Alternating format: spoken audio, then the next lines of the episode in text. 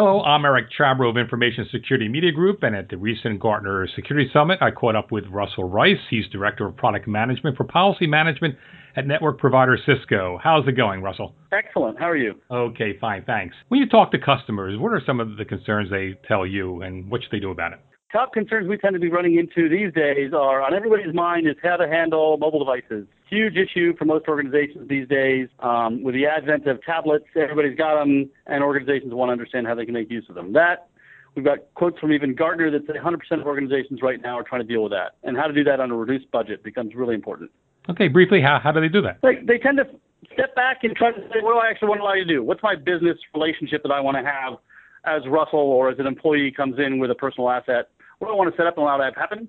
Uh, and, and what they tend to find is every organization these days tries to think through the business problems themselves and doesn't really have a lot of collective wisdom they can tie into. So for every organization, there's not a lot of cross learning. So we tend to find that most companies tend to do it on their own. They tend to think about what the business is to get done, what the ROI that they can get if they start letting these things be used, what the security and application business decisions are if they try to use them. And that tends to hone them into basic questions of do I allow them or not?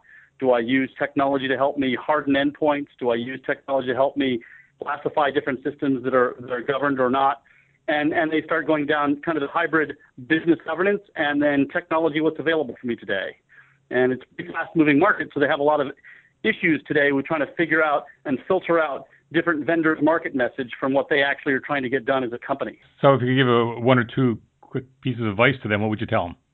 And really understand what your business policy is trying to do. Often, if this is an area that you haven't engaged with before, try to learn from folks who've been down this path before in terms of how they've approached it, um, because um, there's a lot of common knowledge that's out there right now, but it's, it's not something that everybody seems to be trying to latch onto. And so we tend to steer people towards talking to professional service organizations who've done this before, or talking with skilled analysts who kind of know the space as well, um, as a good first step technology has matured over the last few years, so you can actually do some very useful things with the technology on the discovery and control of what you want to allow these end systems to do, and recognizing, you know, most people tend to be recognizing now that you can you can actually set something up that's actually effective that allows a, a, a relationship between what an employee can do with a personal asset versus what the business wants to do in a way that may work for both parties.